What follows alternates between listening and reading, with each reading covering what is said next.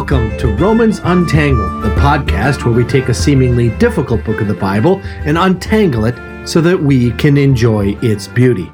It is my pleasure to welcome you to season two, the first episode, and I love the title of this particular episode The Sweetest But in the Bible. And again, I'm very excited to get back into the book with you. Uh, if you heard the little intro I did this season, I apologize for us being so late in getting at this. A few things happened, one of which was me contracting a breakthrough case of COVID, and and uh, I just figured it'd be best to start it at the beginning of the year. And so we are started. It will now kick off every Monday.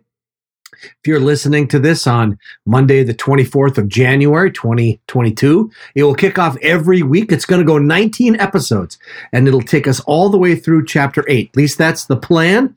Uh, these days, uh, nothing goes according to plan. But anyway, thanks for joining us. Again, my name is Pastor Steve Treichler. I'm the founding and senior pastor of Hope Community Church in the Twin Cities of Minneapolis and St. Paul. And I just had my 25th anniversary of starting Hope. And Romans is one of my passions. And it has been ever since I became a follower of Jesus Christ in college. And I didn't know any better than to try to figure out this beautiful book of the Bible and just to read it. And no one had told me that it's too hard for me. So I just did it. One other thing we're going to do this season is we're going to tackle one theological term each week so that we can familiarize ourselves with these terms and these great truths. And we don't want to do them in such a way that we, uh, we, we lose the beauty and the wonder and actually just the majesty of who God is. So this week we're just going to start off with the most basic of all the words, and that's just the word theology. The, the word theology just literally means theos is the Greek word for God, and ology means of study or ologia, and it means word or of the study of. And so what you have here is it's just the study of God, right? Louis Berkhof in his systematic theology says this theology is the systematized knowledge of God, of whom, through whom, and unto whom are all things. Now, when you get into theology, you'll often hear the words like doctrine. This is a doctrine is simply what the whole Bible teaches about some particular topic. So the doctrine of baptism or the doctrine of the Holy Spirit. What does the Bible teach us about these particular things? Or the doctrine of uh, the the divinity or Jesus Christ being uh, truly God, right? Sometimes doctrine, another word for that is dogma or dogmatics. And I know that's not in our language. We say, "Hey, you're being dogmatic about this, like you're being a jerk."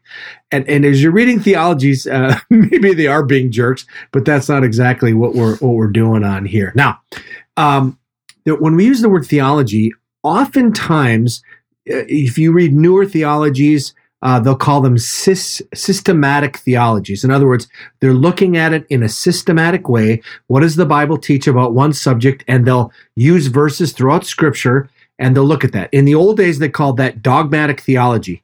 And again, that's a word we've shied away from now because it has connotations of us saying, you know, we're, we're right and everybody else is wrong and all this and pointing fingers.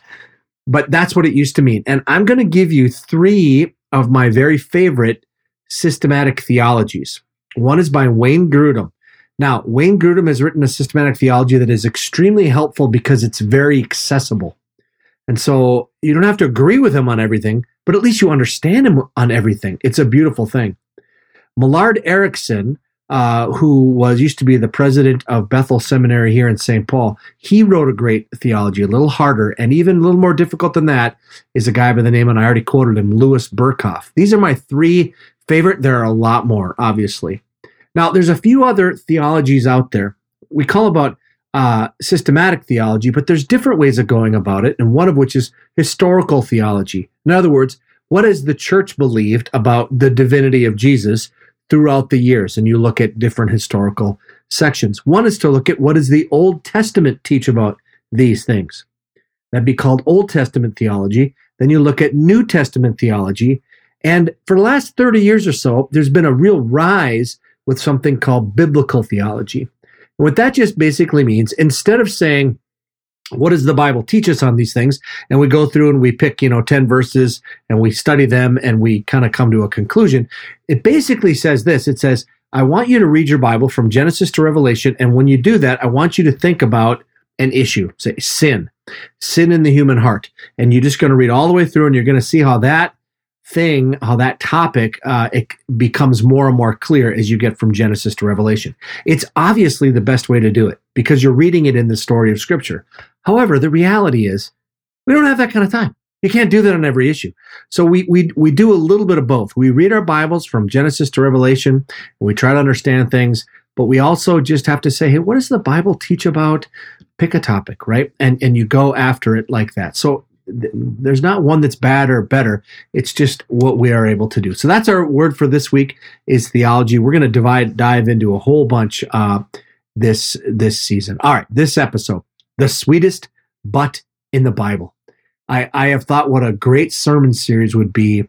Is uh, I like I like biblical butts and I cannot lie. And what I'm getting at here, if you've if you've never heard me preach before on this, uh, I, I I just there's so many times in Scripture where there is a a um a, a, a, something bad is happening and then God steps in. But God did this, and it's it's there's multiple of them. There's this is horrible, this is horrible, this is horrible. and then God shows up and it says, but God, or but now this is happening, or and there's a but in there, and it's this beautiful thing. And we are going to see today, in my opinion, and I'm in good company because Martin Luther um, would agree with me as well, that the section we're going to look at for this week and next week, and I believe the week after as well, is is the sweetest section in Scripture. Martin Luther called Romans 3, 21 to 26 the chief point and the very central place of the book of Romans and even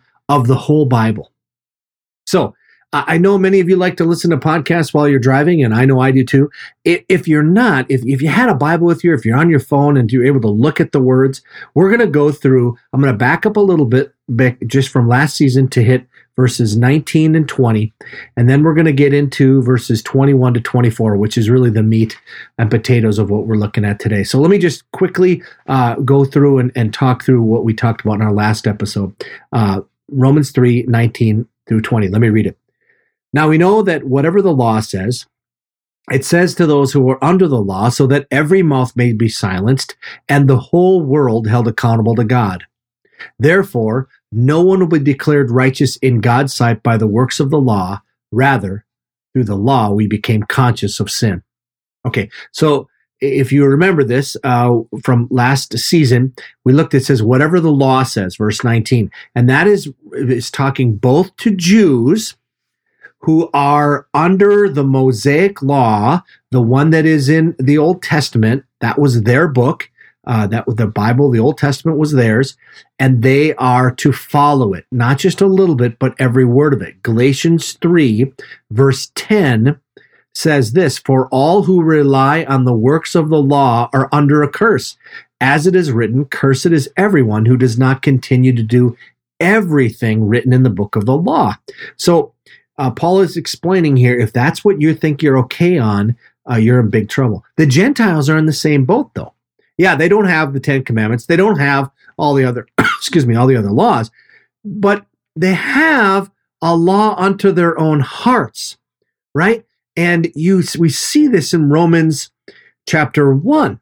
If you remember that beautiful section of scripture, and it's it's amazing what happens that people choose to uh, not to glorify God, not to give Him thanks, but they exchange the glory of God for created things. Remember, we talked about the exchange of creator for creation.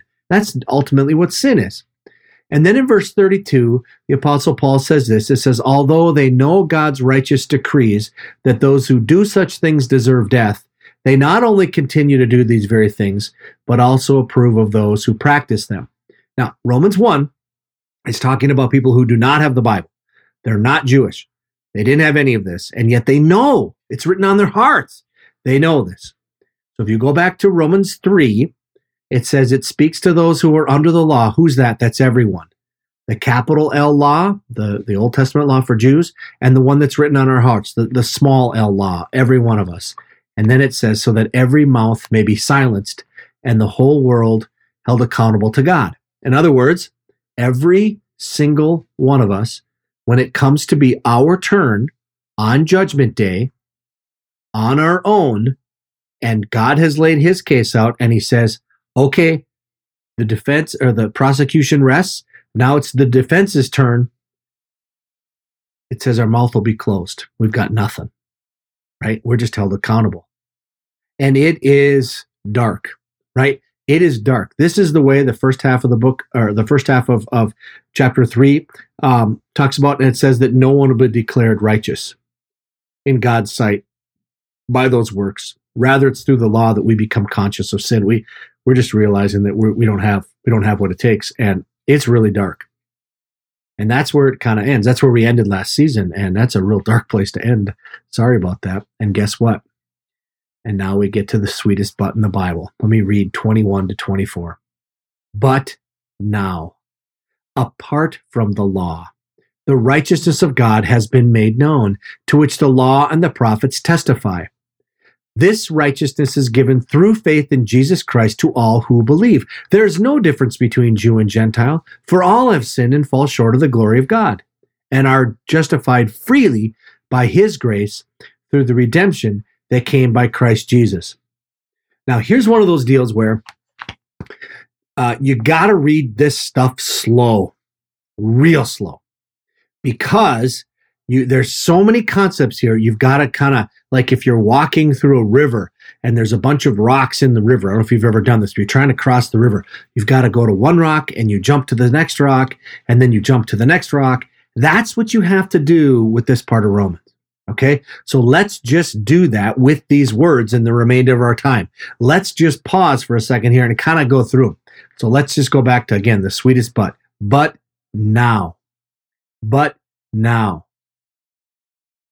God has done something in the spite of us being completely hopeless and helpless. And I want you to know something. God doesn't need to do this. God, God doesn't need to rescue us. He would still be God. He would still be just, still be loving. But he does. He didn't do it for the angels that sinned. A second Peter 2 verse 4 says, For if God did not spare angels when they sinned, but sent them to hell, putting them in chains of darkness to be held for judgment. Do you, do you hear that? God didn't spare them. There's no salvation plan for angels. Just let that land for a second. And I know for me, it's always like, whoa, I'm really in trouble here. And, and we are. But that's not the end of the story, folks. It, but now something's going to happen. And it's, it's a beautiful, wonderful thing. It happens apart from the law. In other words, God has these requirements of who we should be and how we should be, and we don't measure up to them. And there is no hope in us being able to do that. So now it's something's going to happen in a different kind of system or a different kind of way. And it's going to happen by this phrase, the righteousness of God has been made known. But now, apart from the law, the righteousness of God has been made known. Now, if you go back to Romans Untangled, uh, season one, episode five, and I know nobody remembers that stuff. I had to look it up too. We came to this verse. Yeah, we came to this this idea of the righteousness of God in chapter one, verses sixteen and seventeen. And at that time, we talked about there being four possibilities of what this was. What is this righteousness of God? And we said then uh, we're going to kind of let that sit for right now. And we're just going to let, we keep reading the story here in Romans, and we're going to let the context of Romans, the story of Romans, uh, decide for us, right? We'll let this, the Romans inform us how this is actually being played out. And we said the four possibilities for this word, the righteousness of God, are the justice of God, right? It's the justice of God being shown, which is what Luther believed before he became a follower of Christ. He believed the righteousness of God was basically its justice. And, and admittedly, that word righteousness can also be translated justice. It's the same word. Second one is the faithfulness of God, right? It's, it's God's faithfulness to us or faithfulness to his covenant. Thirdly, it's the status of righteousness being given by God. In other words, it's something that is given. It's, it's not just God's faithfulness, and that would be on God. It is actually a thing that is given to someone. It, it, it's an item. right? We'll talk about that more in a bit. And then it's God's act of putting people in the right, which is the way Douglas Moo uh, looks at it. He he says um, he, says that's the way it is in Romans 1, 16 and 17, but he actually believes that in uh, Romans uh, 3, it's kind of along the lines of what I'm going to present here. And I, and I just, if you look at this, um, he goes on to say this. He says that this righteousness is given through faith in verse 22, right? This righteousness is given. So it has to be more than just the faithfulness of God. And it cannot be just the justice of God, right? it, it is, uh, those two things are certainly in the idea, but there's something that's given to us. Righteousness or being made right or being found not guilty or getting something credited to our account is what is given because something is gifted to us.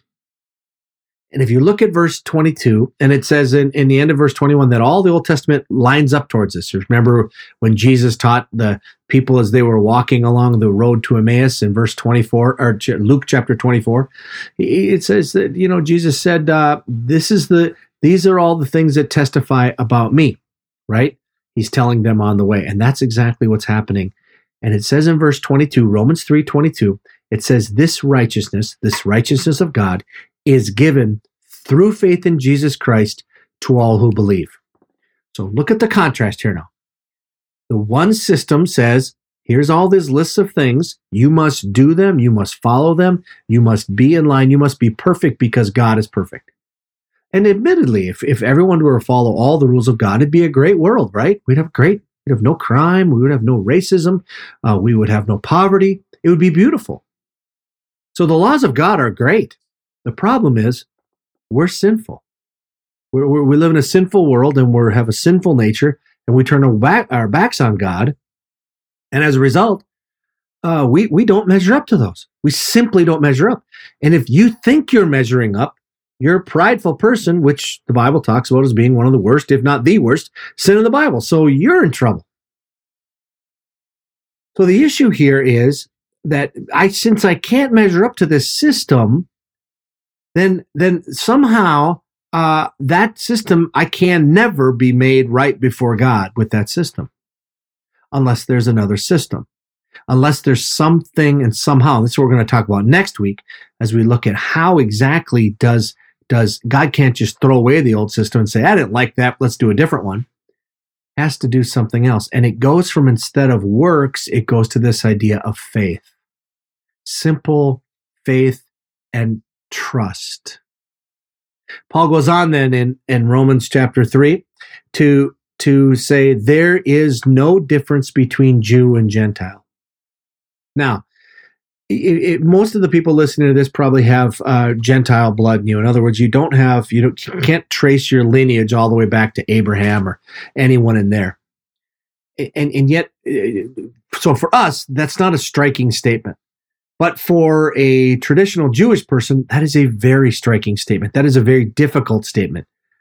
There is no difference between Jew and Gentile? Well, sure there is. There's every difference in the world. We're, we're God's people. We've been chosen. We go through Abraham. We are the people of God. And Paul is making this state a statement here. And again, Paul is, you know, a, a very strong Jew. He was raised in this, and yet he says, guess what? That got us nowhere. We just had all the rules that now we know we didn't measure up to them. And so we are, in essence, first in line for the failures. So there's no difference between Jew and Gentile. Why? Verse 23 For all have sinned and fall short of the glory of God. All have sinned and ultimately fall short of this glory that is God's and God's alone. Wow. Right? If this if this episode so far isn't helping you to feel a little bit on your own as helpless and hopeless, then maybe I'm not landing where, where this is. Apart from what Jesus Christ did, you and I have no hope. We have sinned and fallen short of the glory of God.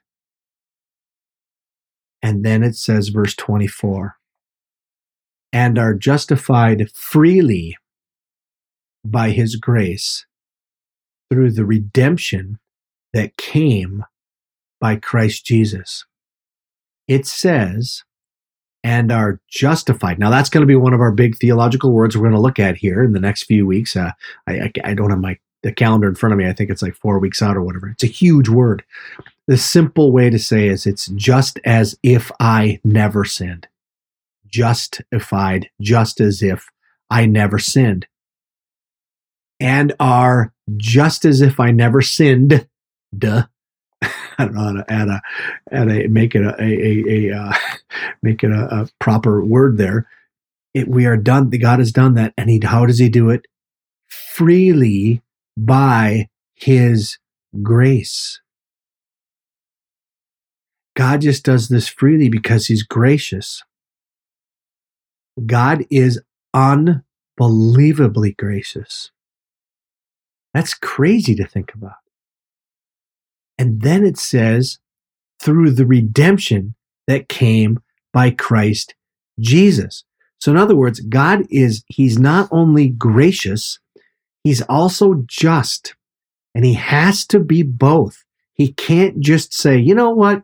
Not a big deal. I'm just going to give you all a mulligan and, uh, you know, okay, forget about that old system. He can't do that. He would cease to be God. He has to provide not only mercy, but he also has to provide justice. And this justice is a redemption plan, redeeming, buying back, uh, going and and and and taking something that has been, uh, you know, beauty from ashes, so to speak. Jesus comes and buys you back. He redeems you. He pulls you to Himself. The redemption that came by Christ Jesus. It's beautiful. It's absolutely stunning. It's no wonder that Martin Luther said that this portion of scripture and the ones we're going to di- dive into in the next uh, few weeks is at the very core of the Bible. It is at the very core of our thinking.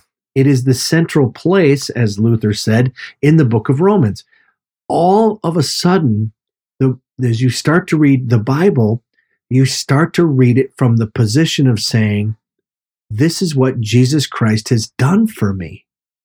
And that makes all the difference in the world. Now, if you're reading the Bible, Genesis to Revelation, it took you a long time to get to the book of Romans, no doubt. And if you're reading it properly, you would, you would read it and say, I'm in a heap of trouble here.